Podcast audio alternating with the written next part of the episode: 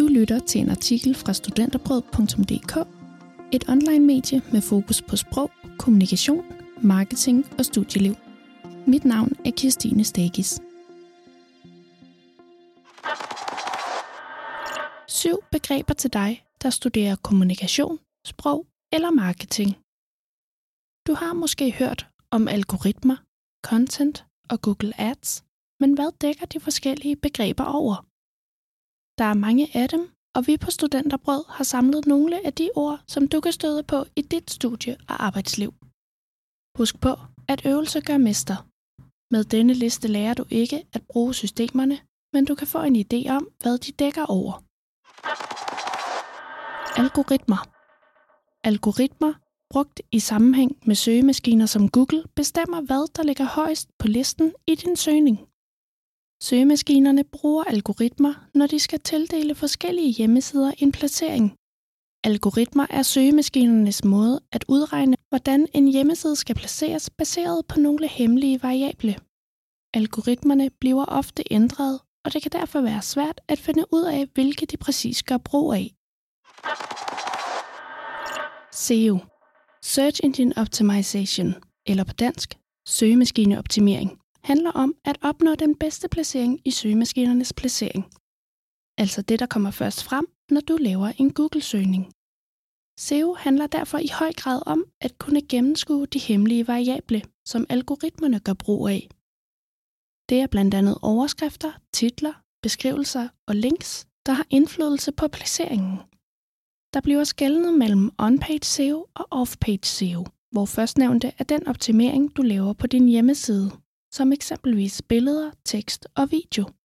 Off-page er, som ordet tyder, den optimering, du laver uden for din hjemmeside. Det er eksempelvis likes og delinger på sociale medier og linkbuilding. Vil du have praktisk erfaring med SEO, kan du tilmelde dig et webinar om det, der bliver afholdt torsdag den 12. november 2020. Linkbuilding. Linkbuilding handler om, at en virksomhed forsøger at få eksterne links til at pege ind på deres hjemmeside, og som nævnt er det en vigtig faktor i forhold til at skabe en god placering i Google. Det er eksempelvis linkbuilding, når denne artikel linker til et webinar i Kommunikation og Sprogs kalender.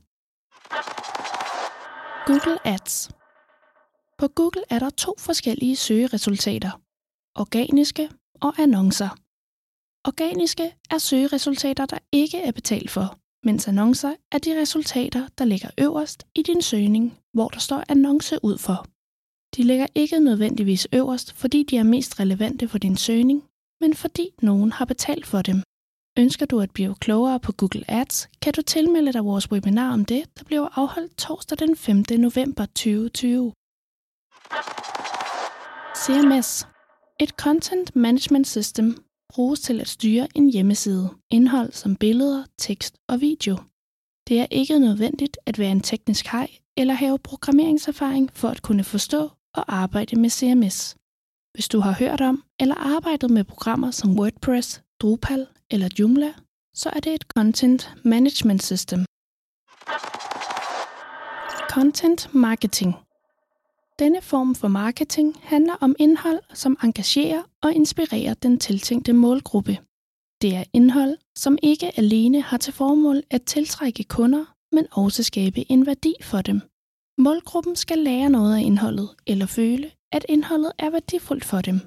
Derfor er det vigtigt at kende sin målgruppe og vide, hvilke kanaler de befinder sig på, så de også ser indholdet. KPI. Dette er forkortelsen for Key Performance Indicators, og det indikerer, hvordan det går for en virksomhed eller afdeling med at opnå deres målsætninger. En KPI skal kunne måles, og den viser, hvor effektiv virksomheden er til at nå sine målsætninger.